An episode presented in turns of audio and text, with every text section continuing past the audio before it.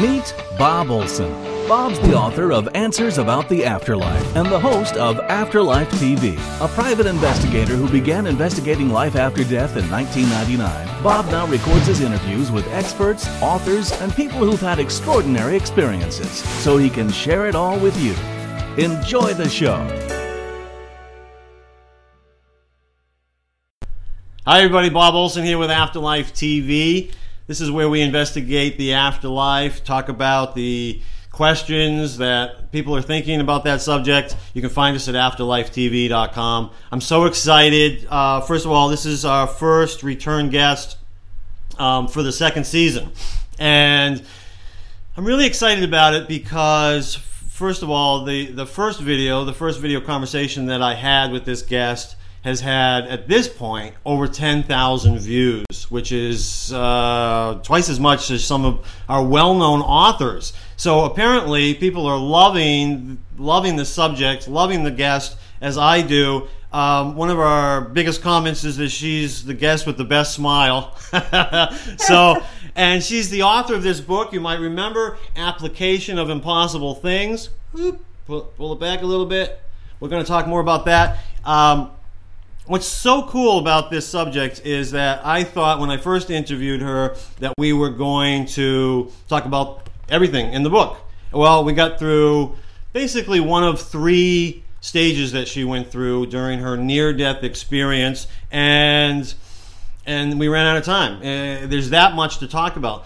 We're going to talk about the second stage today, get really in depth with it, and in the future we'll do another video conversation about the third stage. Um, I'm so excited to be able to talk and get more in depth with this second stage called uh, the rest environment with Natalie Sudman. Thanks for coming back, Natalie. Thank you for having me back, Bob. Well, this is really an honor to be able to do this. Um, in the last uh, the last time we were on, you told the story more in depth, but for those people who are just, you know, tuning in, just finding out about you for the first time, tell us a little bit about your story. Okay, I was working in Iraq for the Army Corps of Engineers in 2006 and 2007. And in late 2007, uh, the vehicle that I was traveling in was hit with a roadside bomb. And when that bomb went off, I went out of my body and had what's known as a near death experience. That's right. Uh, and the classic near death experience. I haven't run into one like yours. I mean, I know they're all somewhat different, anyways. This one has a lot of depth to it. Uh, one of the interesting things, and this is going to leading to my first question. One of my interesting things is when you um, you called it the blink environment because basically you blinked and there you were in this new environment. You uh, described it as being almost like on stage in front of thousands of beings, as if you were uh, a rock star in a in a large stadium. And you were downloading information to them. What kind of information were you downloading to them? Well, it was really complex. Um, I'm not you know, it's it's difficult to describe because it's like um, tr- it's not like transferring information in a linear fashion. It's like um, clumps of knowledge or clumps of information, or uh, and all I did was transfer it to them. Um, so it was, I would say, broadly cultural information. Um, um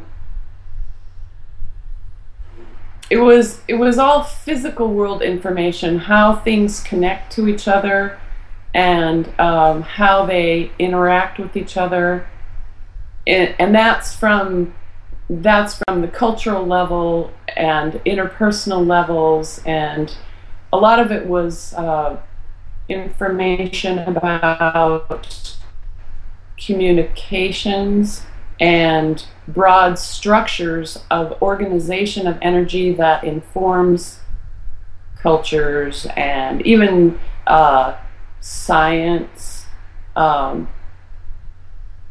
uh, or what we might consider organizations within cultures.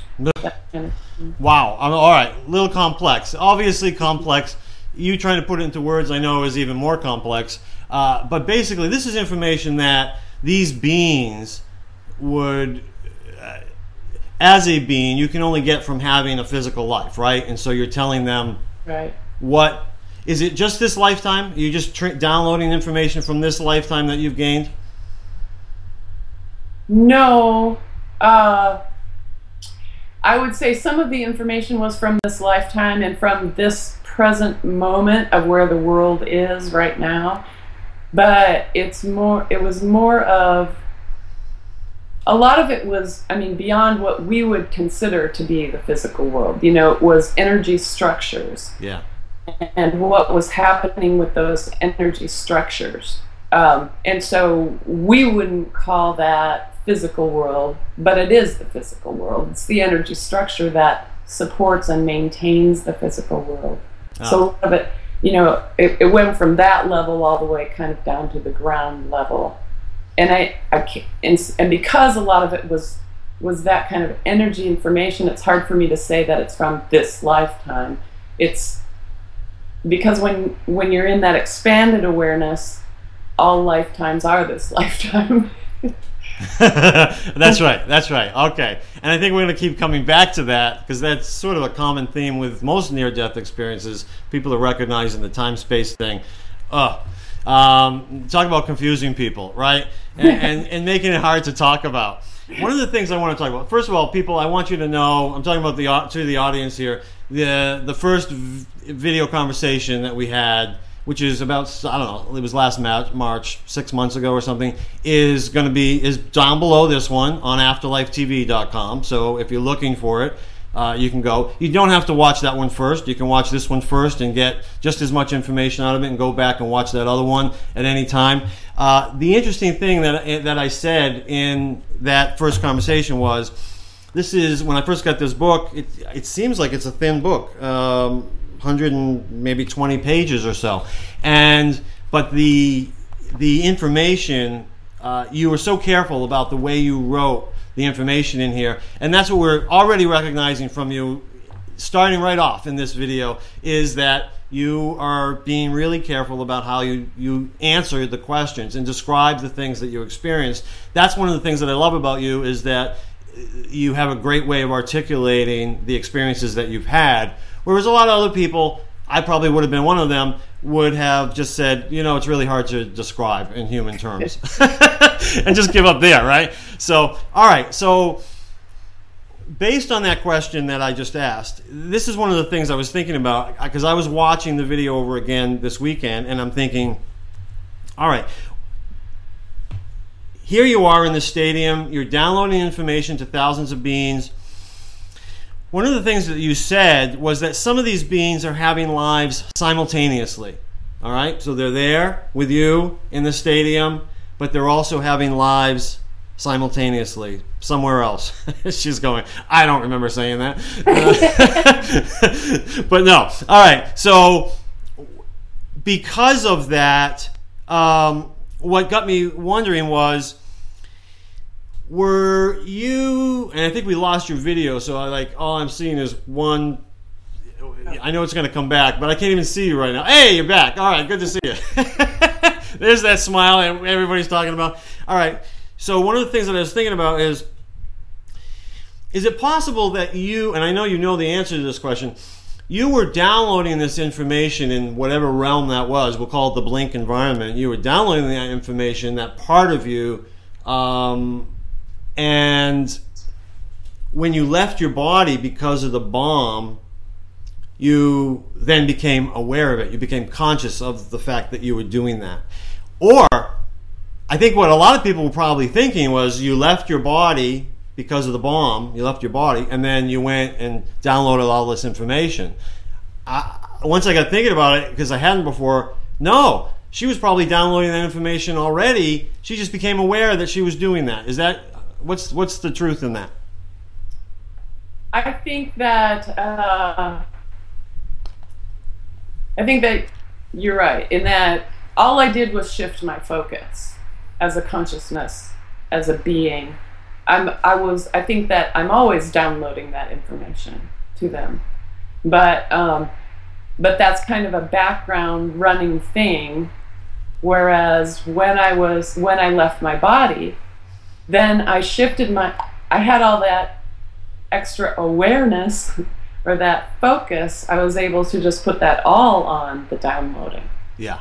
And so I may have, I mean, the, the downloading then may have become more intense or something. I don't, I don't really know, but, um, but yeah, I think that I'm doing, I'm doing that at the same time.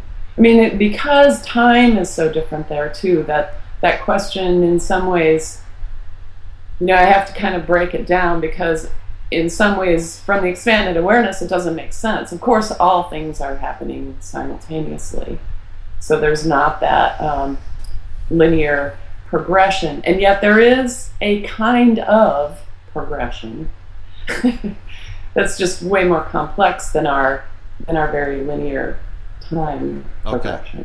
All right, but from our human physical perspective, most of us would think, because I did, I, I just automatically thought at the very beginning, oh, she left her body, and then now she here, oh, and I thought she had to, she had to be, she had to hit this bomb to leave her body to go do this. That was all meant to be, but no, you were you were downloading already. You just became aware of it, and and it wasn't just you. So basically, we're all doing this. Each one of us, everybody watching this, we're all doing this. We're doing things on a spiritual level.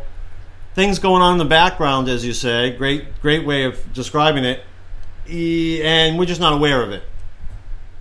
Yeah, we are. I mean, as spirits, we're more than just the focus that we have right here in this physical body. I mean, this certainly takes a very clear and uh, razor focus to stay in this body and maintain a body in the physical world. But but we're we're so much more than that, and we can we can maintain other things as well. That's very cool. I mean, my goodness, that's a mind blowing concept right there. Um, I think, and so it leads me to ask you because you're so good at articulating things. How would you even label then these different parts of ourselves? So, for instance, the part, the the spirit, the the spiritual part of you as a physical person, any one of us as a physical person. There's a spiritual part of us. I'm curious as to what we would call that. What you would call that, because everybody has different names for it, but what you would call that versus the part of you that was downloading information to all those thousands of beings, the part of you that's working in the background. And then I'm wondering, is there a another part? Is there so I'm wondering if there is see I used to think of things in terms of um, okay, there's our physical self, there's our spirit, and I would think that our spirit would be within our physical self. Yeah, maybe it can come and go. I never really thought of it being in two places at once, so that confuses things for me a little bit.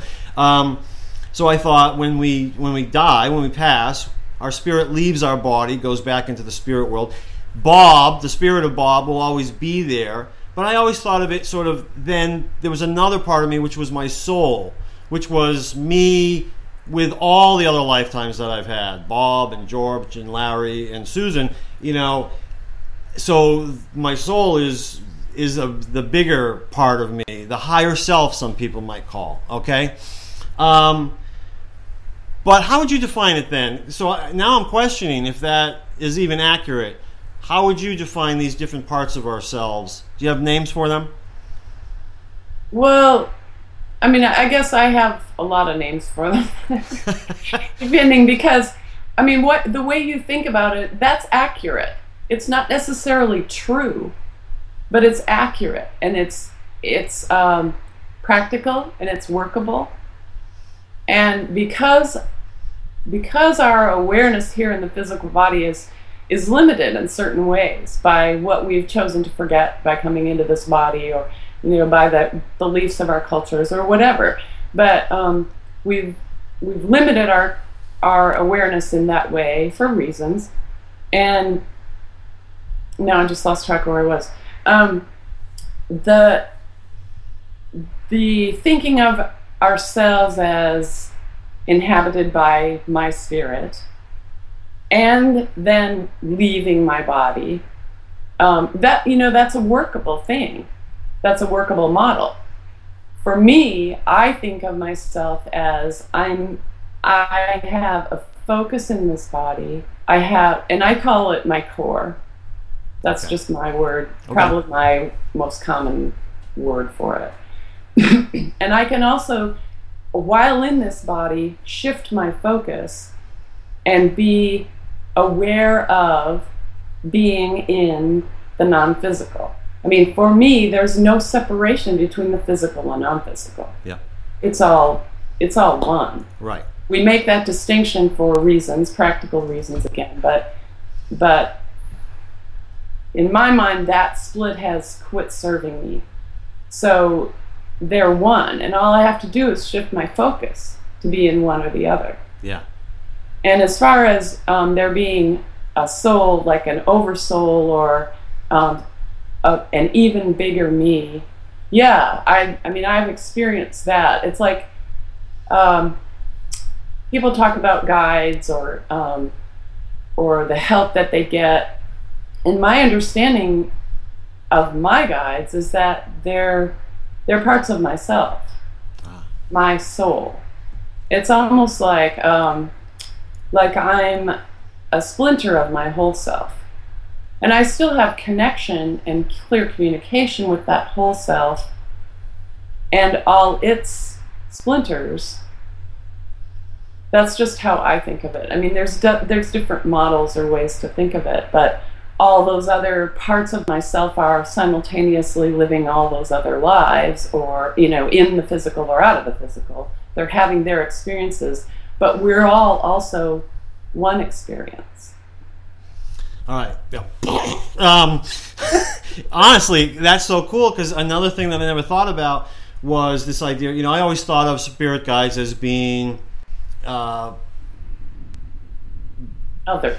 yeah, other, other, and and and in a way they are other. And so you know, sometimes, you know, there's all this talk about sometimes they've lived uh, human lives, sometimes they haven't, whatever. But I never thought of them as actually being parts of my whole self or my soul, what, the- what I would call, call my soul, that, that part of me that has had many lives. And of course, why not? Why, why, perfect, you know? Who would sign up to be with me for, you know, anyways, you know, who would, who would do that? Me. of course. so, and then of course, when I go back and I'm upset about something, I can only blame myself. So, so someone left a great comment. You know, if if I have a really lousy life, am I not then a victim of my own soul's choices? And it's like, well, I guess you could use the word victim if you see yourself separate as your soul, but and it's certainly in this case. Of anything. No, well, exactly, but but you know, there's a lot of people coming in, eh, you know, eh, with a lot of different consciousness, and so they were trying to make sense of it. This even helps even more because it's like, you know, this isn't even your spirit. This isn't like some separate spirit guide who are making these, you know, helping you along and messing up your life. This is this is still parts of you. so if you can be mad at yourself, okay, you know, we'll be mad at ourselves, and we probably will be. Um, many of us. All right, that really helps. Thank you for doing that. Uh, I'm so glad I asked that question. That just changes so much for me. All right, so we were in the blink environment. The blink environment was the first stage first interview that we did. So much to it. So incredible the, all the things that you taught us in that in that interview. This time we're going to talk about the the the rest environment rest environment. Uh, you call it the r&r stage or or the recuperate and restore energy stage whatever it may be. Uh, let's just start about when you first went into that stage. Now again I understand there's no there's no linear progression of how all these things happen. It's kind of all happening at once. But at the beginning, you talk about rather than just move like from one place, like the blink environment to the rest of the environment, you say you sort of fold in upon yourself. Love that. Love that phrase. Let's start from there. Ex- explain what that is a little bit. Folding in upon yourself, and then what happens from that point on. It feels like um, folding in upon myself. It just feels like um, going. Well, to me, it almost feels like turning inside out. But I'm sure that's not very helpful to people. if you close your eyes and and and are in a really safe and comfortable place and just sort of you know that sinking in feeling of going to sleep or just going sort of hovering on that half sleep where you're really comfortable and you're both completely within yourself and still sort of vaguely aware that you are yourself and you're in a body. Mhm. Um, I guess that's the closest I can come. It's it's going in like that, but maybe even deeper. I mean, it feels like it just keep going in and in and in, Yeah. and it's very very comfortable. I mean, it's just, it's probably the safest place I can find for myself is to go into that place. Really? It's that comfortable. It's beautiful. And just totally relaxing. Yeah. Um, and when I went into that space, um, I guess this would be the, the a version of the life review that a lot of people report when they have NDEs. Um, I don't. I guess it's kind of a review, but it was more like just sort of a a very leisurely uh, stroll through memories. Um, just, um, you know, sometimes you sit and you just kind of get lost in a memory and, and you're not evaluating it or you're not judging it as good or bad or, oh, I should have done this or I should have done that. When you're thinking about a really good memory, you're just enjoying it, sort of reliving it. And that's how all of this was. Whether I was looking at something bad in my life or good in my life, it was all, um, it all had that lack of judgment on it. So it was very leisurely. And uh, I was evaluating um, what what I had done in my life, but I, I was evaluating it on my own terms. I was I was evaluating it on my own uh, sense of what what I had wanted to do or what was fun for me. So, um, and there were there were a couple other beings with me, but I was it was almost like they were texts or something. I mean, I was paying no attention to them. They were I could tell that they were sort of tweaking little energy flows or something in me, almost like tuning a car. But I was paying no attention to them, and they weren't interfering or or interacting in any way other than sort of this technical witchy stuff. Okay. All right, I'm going to stop you there because uh, we're covering more ground uh, at once than I want to. So I'm going to slow you down because there's so much to this. All right. The majority of this, would you say, not in time or anything else, but like in con, uh, context in in what took place, would you say that this life review portion was the majority of the rest environment? You know, the um, or was it just a piece of it? Uh, I would say that it was. Uh, I would say that it was a piece of it. And it was. Uh, it was almost like I was. The main point was this deep relaxation. Okay.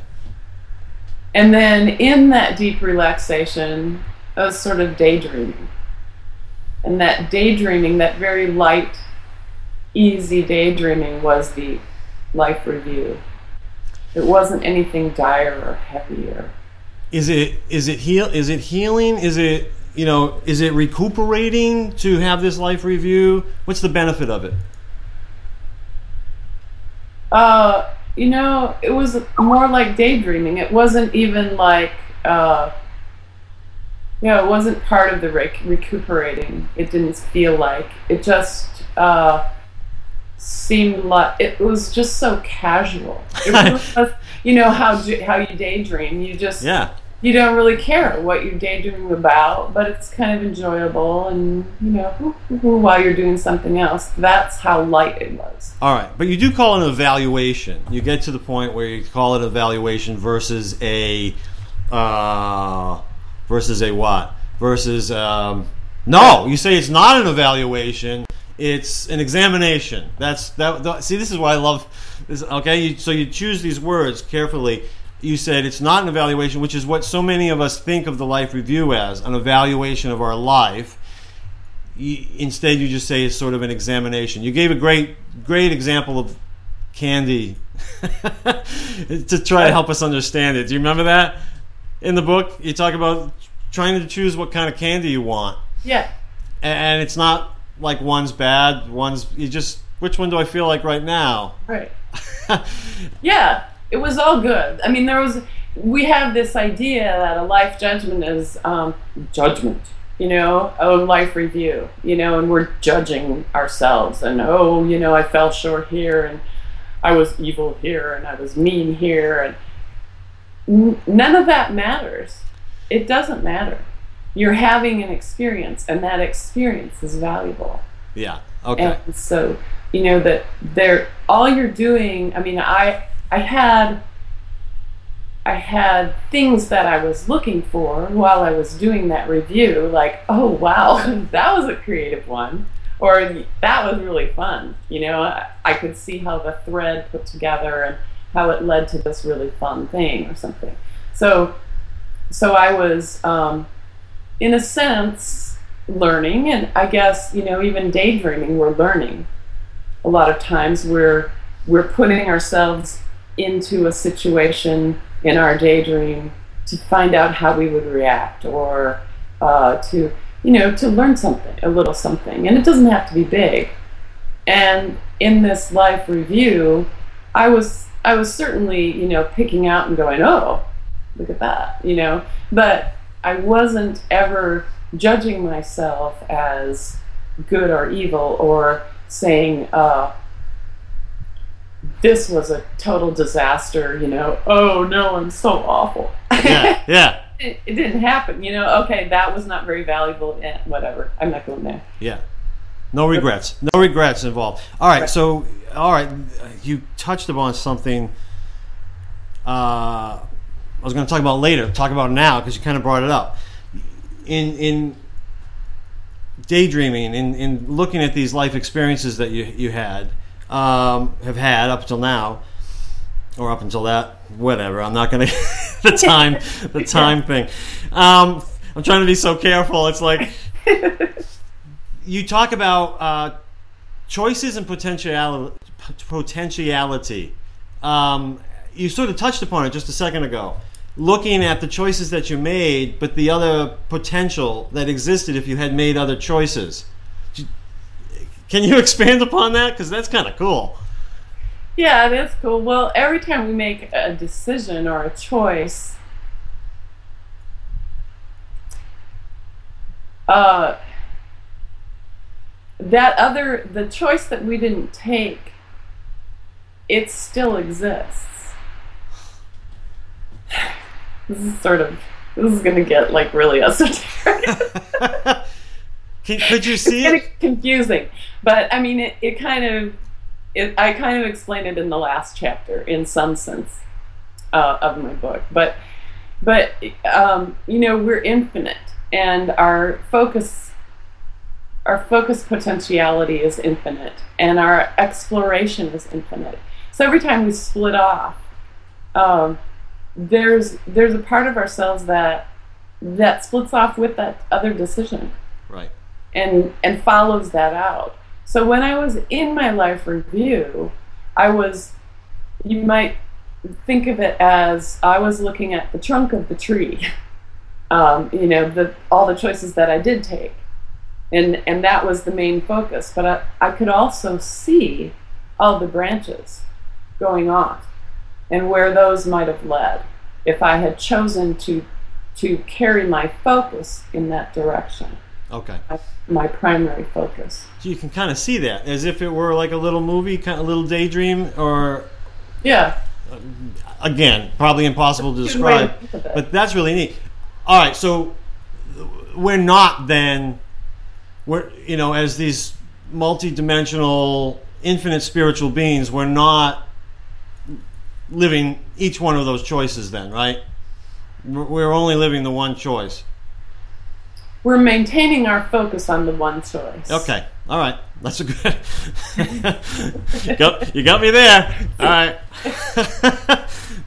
Put me in my place. No, no, no, no, I'm just kidding. Okay, no, it's great. I, I didn't think I didn't think that we were, but I but when you start talking to someone like you who has had these experiences, I now I'm starting to think anything's possible. So yeah, maybe we're living all the choices, and then and Well, then you know, and and that could be possible, I suppose. I mean, my brain can't even get around that, so I don't go there. I say I'm maintaining my focus here, and if other me's are splitting off and living their living out their choices, that's okay, and I'll find that out later. But Yeah. right now, my little brain can't handle that. Well, I'm, I'm gonna live with. I'm gonna I'm gonna settle on that one because then every time I make a mistake, I'll go. Well, I actually didn't make. The, I made the mistake here, but I made the, I made the right choice somewhere else, and I'll be happy about it later.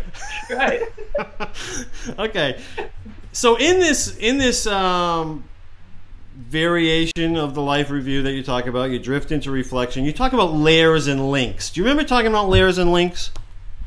All right, I knew I was going to have to read at one point. You'll have to read I No. read the whole book again this morning. Yeah, yeah, exactly. All right, layers and links. I simultaneously perceive layers of emotional, mental, and physical experience with underlying connections and patterns and progressions, as well as the links between all of those. Layers and links that don't acknowledge as real in physical consciousness become obvious. What's that mean?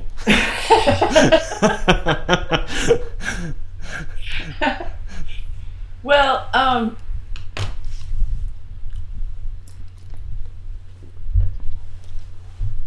in our physical world experience, like even take this experience right here, it um, we're not aware of all the little strings and pieces and parts and decisions and emotions that led to you and I sitting here talking to each other. right. Whereas in an expanded awareness, you you can focus and become aware of every single little piece that led to this moment hmm. in every single way. And it could be, you know, it could be that butterfly wing thing, you know, a butterfly flapped its wings next to me and that made me do this and that and it changed everything. It changed my whole life. Um, it's that detailed if if you want to focus there. And that kind of being able to see that kind of depth and those kinds of layers and layers and layers and details um, it's not difficult to comprehend on the expanded awareness level the way it would be here. I mean we'd have to linearly lin- in a linear way think through each of those things and go oh that and that and that and that, and that Yeah. but being able to comprehend it as a whole and understand all the energy movement, which is the important part for me because that's what I was interested in. Yep. Um, the energy movement and the energy patterns that led to XYZ. Those were the things that interested me, and they were, although they seem incomprehensible to understand or, or take in from a physical mind viewpoint, on that level they were not difficult. That's that's right. You could understand them a lot better, um, and they and they are interesting. I think to a lot of our audience as well. And some people, uh, my guest uh, Graham Nicholls, who talked about out of body experiences a couple weeks ago, called it the lattice. Of course, many people call it the matrix. I mean, we're kind of talking about the same thing.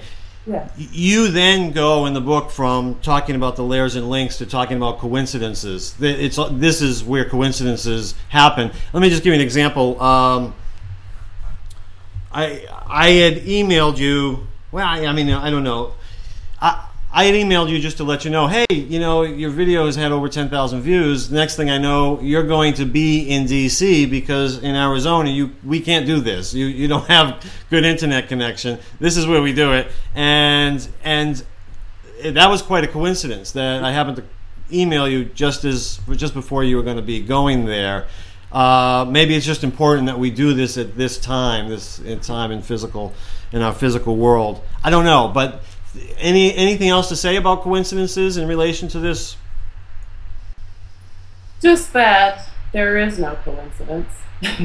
you know, that's our word for things that we can't explain logically from our physical mind, rational perspective. But um, there are no coincidences. That everything, everything is crafted, and I shouldn't say maybe everything is because what I've discovered is that there are mis- there can be mistakes or accidents. Let's call them accidents. Like accidents of, you know, this person is, is over here creating this and I'm over here creating this, and, and they interact in a way that's unexpected. Yeah. So in that way, there are accidents, but you know, most of the time, in my experience, uh, coincidence is is actually communication and and a higher self crafting some particular thing. All right, so I was kind of wondering about that. I wondered, is this just creative intelligence? You know, the creative, the universe, what I would maybe call the universe, making these things happen, or is this spirit guides or our whole self slash soul? You know, doing the puppeteer thing, making it all happen uh, from your experience? All the same thing. Same thing. okay, you got me there. You're right. Well, no, from I that awareness, but you know, it, and and honestly, I it's at different times I think of it in different ways. Yeah. Because it's maybe it's useful sometimes to make the distinction between is that my soul or is that um, a spirit guide guiding me or is that you know the universal flows of energy, God, whatever you want to call it. Sometimes it is useful for me to make that distinction, but in the end, those are all the same thing. You know, we are we are our spirit guides. we are one. Right. And everything is one, which means that we are God. We are God, or God is us through us, whatever word you want to use for that, source, goddess, whatever. Yep. It's all the same thing that we're talking about with those words. And yeah, and so sometimes it's useful to make the distinction, and sometimes it's maybe more useful to stretch our minds and understand that all those things are the same things. They are me. And while you can say that there are no coincidences, not everything also is necessarily meaningful. You know, a bird can fly by me and it's not necessarily a message, right? I mean, from your from your experience, everything you learned in that experience, isn't that true? Sometimes the yeah, bird is just is a bird. Everything is not yeah. grandly meaningful. Right, yeah. There's there's still spaces in there. There's bubble gum on the on the tar. I should eat Yeah. it. it's so meaningful. It's for me. I should frame that gum and put it up. So we've well, we, so we're kind of talking. Obviously, we're talking about the oneness, the interconnection of all things. You certainly talk about that in this chapter. That's what we're talking about here. Um, something else that just seemed to come in this chapter for whatever reason, I loved it. Uh, in this section of the chapter, we had talked about it in the last video. I had asked you what something uh, with the afterlife uh, sounded like, and we, and you you had never been asked that before, but you recognized that um, the it affected all the all the senses were affected at once. And one of the things, just a little quote, you you said that the senses are linked; they're informing each other. I loved the idea of them informing each other. And you said, I don't think I talk about this in the book at that time. And, and so, in a way, you did. You did talk about it in the book. You covered it. Uh, maybe expand a little bit for our audience who hasn't read the book what that means when our senses are informing each other. Well, and I've actually had experiences of like like this in the physical world, and I've heard of other people too. But um, when I say uh, say I see a green leaf, um, I in expanded awareness, I would also that leaf would have a taste, a flavor. It would have a sound. It would have a feel. Um, it all my senses would sense that leaf. Whereas in the physical body, certainly in this culture, we're very visually oriented. Mm. So we concentrate on what we're seeing. Yeah. And a lot of times tune out um, our other senses. But in expanded awareness, in expanded awareness, you can do the same thing. You can focus on one thing or another. Um, but it's very easy, at least it was for me, very easy to experience uh, something from all the senses. And it was almost like those senses were expanded as well. Yeah. And, and much more interconnected. And now that you've had this experience, um, uh, do you do that more now in physical life? Do you find yourself sort of not focusing on the visual primarily? I st- I think I've what I discovered is that I have always done that, and I guess I always thought that everyone. Ah. Ah. All right. You know, like numbers, especially. I remember. I mean, I, I've always known that numbers have have a feel to them and a flavor. Wow. And um, and I guess I was kind of surprised to find that other people didn't. I I definitely had never thought of numbers as having. But I think it's. Uh, I probably choose to do that uh, more since after my NDE. Yeah. Well, that's so cool. I mean, I, I certainly. It's extraordinary that you did that your whole life, right? Growing up, you just sort of that was came natural to you. No connection there as to why then you might have had a near death experience and someone else wouldn't have, right? I mean, a lot of people ask that question. Why, you know, why, why do they have a near death experience and then they come back where other people just die, you know? Well, I mean, there's probably as many reasons for that as there are people. Yeah. Yeah, each, each because each of us is, you know, as a spirit or as a soul, is exploring their own uh, curiosity. They're following their own curiosity, and you know, and and that's also in tandem with our consciousness, our conscious selves too. So, you know, there there are a lot of reasons. Yeah. To go that route.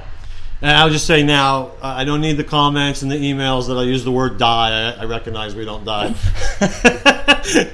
Hopefully, the host of Afterlife TV recognizes we don't die. Uh, all right, so let's see the next st- st- the next step. The next uh, thing that I wanted to talk about, which is sort of the next step in, if we gave it a linear progression here, well, you kind of covered this. You said, you know, life is evaluated on the basis of usefulness toward personal creative ends. You did cover that a little bit. Uh, I liked that you talked about that, though. How was that useful? Sort of that that word. How was that useful? We talking about the choices and everything. And one of one of the things you looked at was whether they were useful towards your personal creative ends or not. Just a great, great uh, little paraphrasing or quote from you on there. And then you also talked about how small actions interconnected and, and, and sent ripples to far reaching effects. Again, this is the links and the layers. And we're, you know, many of us aware, are aware of the ripple effect of things that, that happen in life, things, the choices that we make.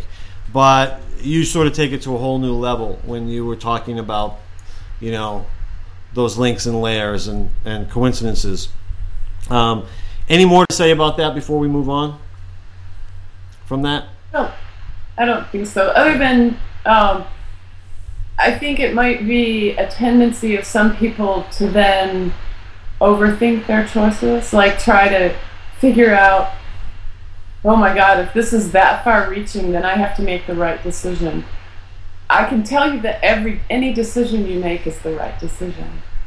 You don't have to, you know, oh, angst out about making the little decisions, Okay. which I certainly used to do. Yeah. Sometimes still slip back into, but um, because you, it's easy to do that because you know how far-reaching they are. But honestly, any any decision you make is going to be acceptable and good from Alright. a spirit point of view. Okay, from a spirit point. point. It will always be valuable from a spirit point of view. Even if it does harm to another? Well, harm to another. I mean, that's that's a physical world judgment. Yep. You know, it may be. Yeah, that gets into. I um, know, I put you on the spot. You, you can't fully describe that in a, a short interview you like have this. to be either in the physical world or in expanded awareness for that to make sense. Yeah, you know, okay. when you're straddling those, then it it's gonna take longer than an hour to explain. That's right. All right. But with that said, so everybody, you know, don't don't jump all over her because you know she's just telling her truth, right? You're telling Mhm. your truth based on your experiences. But, um, you know, when someone does do harm to another, do you believe that there's any soul contract type of thing? People call it that. Do you think there's any contract between them ahead of time? You know, I'll murder you. you know, I think um, that's another that's another case of every answer being different for every person. do you I think mean, it's I, possible? I think some people do make a lot of um, people call them contracts. I would call them agreements. Agreements. It's not a contract. You can get out of it. You can change your mind anytime you want to. Yep. And people, I know people aren't going to like that. Some people are going to argue, but that's my experience. Yeah. You can you can always choose not to do it. But um, but those agreements, those agreements are made on on a spirit level, and so the value is obvious up there, and um, or over there, or right here. yeah. Yeah.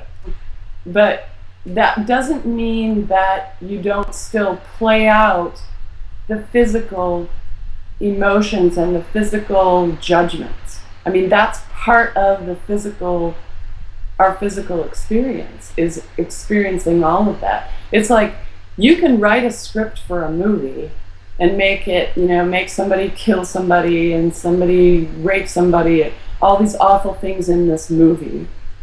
And then you can act out the movie and then you can show the movie and we think it's you know we, we know that it's not real Yeah. Well on the from the spirit level that's that's kind of how it looks Mhm. even though when you're in it yeah it feels real and it's horrible Right. it's it can be wrenching it can be awful Yeah. that's real too and Yeah. it's it's valuable even though we may not see that That, and that's it. I mean, and, and that's a key, a key distinction to make. We're talking from a spiritual level here. We're talking from a spiritual level. Agreements is a great word. A lot of people, I've talked to other people about contracts, and uh, the biggest question, the, the most common question was, you know, well, what about free will? They were stuck on the contracts idea because, and agreements actually works better, especially for those people, because they're like, well, I got free will, they have free will. How, how does a contract work if we're stuck with that? Agreements allows you to, to change your mind later.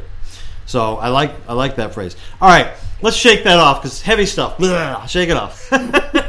let's move on um, something a little more uh, less heavy. You talked about the rest rest environment as being very peaceful, and you described it. One of the reasons it was so peaceful was because there was a lack of. You had this. You had a long list of things. There was a lack of time limits, criticism, fear, uh, anticipation of punishment, recriminations, debts, outcomes, or conclusions. You said it's profoundly liberating. Tell us a little bit more about that. Well, I think in our in our physical world in our physical lives, we don't even realize how much all of those things come into play. Um, unconsciously, subconsciously, back of our minds, whatever. You know, you have the little voice going, uh, "You shouldn't do that. you know, you shouldn't eat that chocolate." is that what is that what yours sounds like? yeah.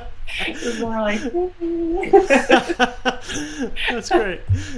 but um, there's there's a lot of we have a lot of underlying fears and and judgments and uh, recriminations and guilt that that influences how we move through the world. And some of those are useful. I mean, some of them probably. Uh, I don't know. I mean, just experiencing those things as a spirit is is actually fun. Right. believe. Yeah. Yeah. Yeah. Uh, Yeah. Right. but also, you know, when you're in the movie, then you you follow the rules of the movie, you know. Yeah. Yeah. Yeah. yeah. And so we're following the rules of the movie, and some of that has to do with negotiating emotion and um, and and experiencing a very specific um, cause and effect kind of a reality. Mm. So, so, so I'm not saying that those things are bad or good. They're not. They just are. Yeah. But when you can let go of all of that stuff, all of those little voices, and all of the reasons you should or shouldn't do things, and it, it, it is profoundly liberating. Yeah. I, I, I can understand that. Um, I, I, it's hard to imagine not having hmm those things, you know, th- those things going in your head all the time. But uh, the closest I could come to it when I was reading about, it, I was thinking of going on vacation. Like, Yeah. there's something really liberating about going on vacation. You know, I'm I don't check my email, you know, all the time. I'm not checking my phone all the time. You know, like I'm just away. I'm giving myself permission to be free Yes. from those things. And I and so I was thinking, wow, if that feels that good, imagine what it's like to just wipe it all clean, right? yeah. Must have been amazing. I like that you use the word permission. Oh yeah, So, uh, you know, a lot of times we can just give our, we don't even realize that we're we're the ones not giving ourselves permission yeah, to set aside the fear. yeah, We have to, you know, sometimes I just go, wait a minute, why am I not doing that? I'm going to give myself permission to do that, you know, and then suddenly it's like being on vacation. Oh, I can eat that chocolate. yeah, yeah. Gave Right. myself permission. Yeah, yeah, that's right. Yeah, I, I can remember being on this, uh, whatever, six, seven years ago, being on this particular type of workout that I was doing, and and you could have a free day. You had a free day. You know, you had to be so strict about everything all week long, but you had a free day, and it was it was it was giving yourself permission. Eat whatever you want. You know, don't exercise. Just you know, have a great day, um, without all the commitments that you've made. And I, I thought about how wow that's amazing. Like we could do that with so many parts of our lives you know? So anyways interesting. I love i love that point. I thought it was important. Uh, what do we got here? Okay. Again you touched upon it very uh, briefly uh, you're in the, this rest environment you've folded in upon yourself you've had all these experiences and and, and that we've talked about are there other beings there uh, obviously there are because you mentioned that they were uh, tell us the first question because you you gave the answer in the book who decides who is present in this rest environment where you're at Oh, I decide. It's my environment. I think. I mean, my sense is that no one could come into that environment without my my allowing that or my inviting them, or I certainly had to allow it. It's it's a very private environment that I am in complete control of. and you so you let how many how many beings did you let into this environment as you were experiencing it? I had, I can't, I don't even remember what I said about that in the book, but I, I think two. Okay. I sense two of them.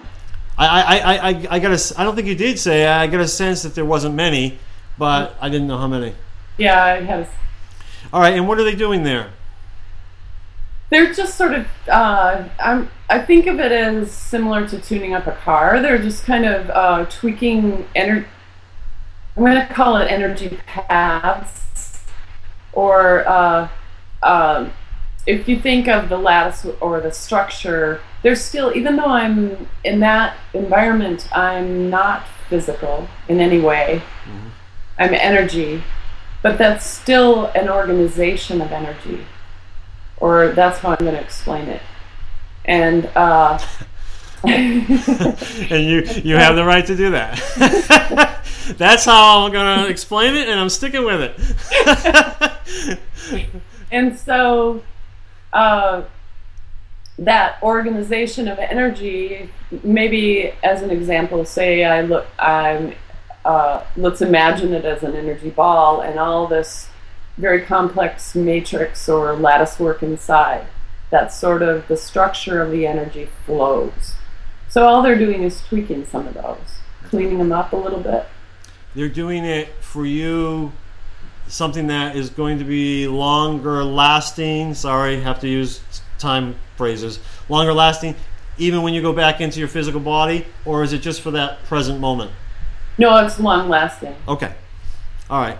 Um, that's interesting. Um, they, this whole experience, you said, any more to say about those people before I move on? Uh, those beings, actually, what, what, so with these parts of yourself, like you define spirit guides, or are they separate from your whole self? Uh, I I would say that they're parts of myself. Any interaction with them, or are they just uh, doing their thing? You're doing your thing. Interaction with them at all, No. Uh, other than giving them permission to come in, to enter that area. Um, no, there's no no communication, and I'm just sort of I'm just kind of completely ignoring them. Okay, but you're aware that they're there. hmm Uh, yeah. So going back, so you in the book you described. You might regret that you did this. That it was like you were there for centuries. it was like you were there for centuries, and uh, but it was really, you know, maybe in human terms, a couple sec, two or three seconds. Uh, tell you know what can you say about that? How can you help us understand that? I'm not sure how to. Say. Okay. Uh, You're not sure you said that? Do you want me to? Do you want me to find it? No, I'm just kidding. right. Um, I think that I think that we experience similar things. You know, when we're daydreaming, a lot of times uh, time will pass. You know, you're just sort of go deep into a daydream. You come up and you're like, "Come on!" It's four hours later, Yeah, or that was only ten minutes. yeah, You know, that kind of. I don't know. You can fit a lot into a short amount of time, or you can kind of stretch time out. I think.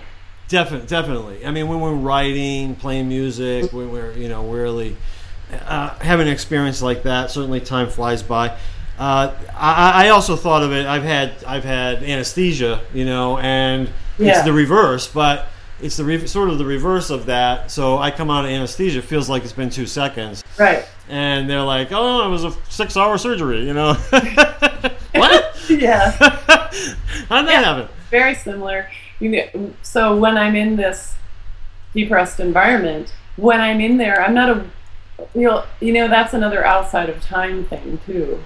That there is no time, so that you know I, I describe all those going through all these environments kind of as in a linear fashion, and they weren't necessarily in a linear progression either. So I'm even though I'm in the blink environment, I'm also in the rest environment at the same time or and yet you know again it's a it's a matter of shifting focus Yeah. so i can go back there i can be there at any time i want to right now Okay. because all it is is a focus shift but um, the amount of time that I spent there during focused in this environment, in this experience of an NDE, um, it felt like hours and hours and hours, an equivalent of hours and hours and hours. Yeah, yeah. And yet, when I went back to the blink environment afterward, it was again like I had been gone just for, you know, a blink.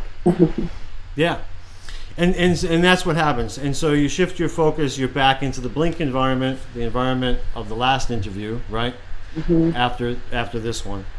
Um, time has gone by. Uh, a couple. you know, you say some really important things about belief, beliefs, and intent uh, in there, and I, I just kind of feel like it would be great to what did you learn while you were in there about the power of our beliefs and the power of our intentions while you're I don't know I think you, I, I couldn't tell if you were still in the rest environment or you had got back into the blink environment doesn't really matter. But what did you learn about beliefs? You would use the example of a guy and money you know the way he thinks about money yeah our conscious beliefs have a huge impact on on what we create and how we create. Um, you can, you know, there's our whole self experiencing things through this body or um, through this reality, and uh, and sometimes that intention comes through, but a lot of times our conscious mind is the one creating, and that's okay. I mean, that's what we're here to do. Hmm. Um, I think, or at least some of us are. Um, but they they they interact, and sometimes they don't interact. It's possible to hold a um, a desire that has beliefs that conflict with that, and we don't even realize that our beliefs are, are, are the ones keeping us from having that. I, I use the example of um, a man wanting money. And, um, you, you, know, somebody wants to be rich or someone wants a bunch of money. Uh, well, if they grew up in a Christian background and believe that rich people, you know, can't get to heaven, and yet, and so they want to get to heaven and they want to be good people.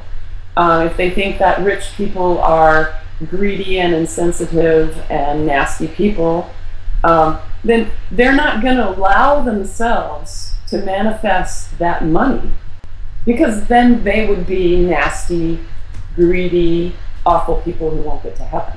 Right. So it's a matter of clearing beliefs that conflict with the things we want sometimes. Right. And, and, a lot of those beliefs are just learned. They're learned from our parents, from our mentors, and uh, from our upbringing. Upbringing. Uh, let's see. The last thing, the last thing that you actually did, um, talked about in this chapter was you talked about how you had sort of requested assistance. It almost seemed like you were wheeling and dealing here, making make, make, making some some uh, some deals where you they wanted you to go back and get some more information, bring some more data back so you could download. But uh, you had asked for assistance in maintaining a, a, degree of whole conscious awareness while you're back in your physical body. Uh, why did you do that, and how were they? How were they supposed to help you with that? Um, why did I do that? Because I had I just came from the physical, and I think I had a very clear memory of how difficult that can be. Mm. Um, so and uh, I mean, a, a sort of another why I did that. Why I would want to keep more of a, an awareness is that in in my life to date, uh, the really hard things have been really valuable, but it, they would have been maybe a little less wrenching or difficult had I been able to remember that this is uh, this has a higher purpose and this has a higher value, or it is valuable. It's not just random pain or yeah. or uh, it's not punishment in any way. It's just um, keeping that awareness. Also, there have been times in my life when I've said, okay, that's enough of that. I'm just, you know, that's gotten too weird. I'm setting that aside. I'm not going there. And then my life just tends to get really sloppy. I'm not using my awareness. Yeah. And so I wanted I wanted to kind of avoid that if I could Yeah. and have a little more fun in the second half of my life. well, sure. Um, and uh, you know, it's it's almost like you know we think of it, and I expressed it in a way that that made it sound like I said, "W- "I'm going to go back down there. Could I please have some help?" But it's not like that. it's more like just emanating, uh, emanating a request with that already includes gratitude because you know it's going to happen. yeah, yeah. You know it'll be granted. Has it happened? Yeah, one of the things you asked if if they could send you reminders along the way. Um, maybe they could, you know, you know, toss hints or clues or you know things along your path to sort of wake you up from the physical, you know, blindness that we sometimes have. Uh, Have you recognized any of those things happening where you kind of was like, "Whoa, oh yeah, I gotta, I gotta remember." Yeah, I think they happen a lot. And I think they probably happen a lot to everybody if Yeah. we pay attention. But a lot of times, especially these days, you know, a lot of times we're multitasking. Yeah. And when you multitask, you're not really paying close attention to the one thing you're doing. Right. And, uh, and so I think we miss things. Yeah. But a kind of a funny, um, kind of a quirky little thing that happened just last week or the week before. I was thinking about, oh, wouldn't it be nice to have a dog? Maybe I will get a dog. I've been putting it off because I travel a lot and I thought that's not really fair. Keep a dog. So, uh, about two hours after I'd been thinking about that, I was sitting in my living room and uh, a puppy that was maybe a couple months old came running up to my back door window and was looking in and just sat down and looking in like, hello. And I thought, whoa. So I went out there and I was playing with the dog and and uh, I thought that eventually it would run home where it was from, and it didn't. It hung around for hours and hours, and finally I checked its tags, its name tag. Its name was Angel. Oh, no way. No way.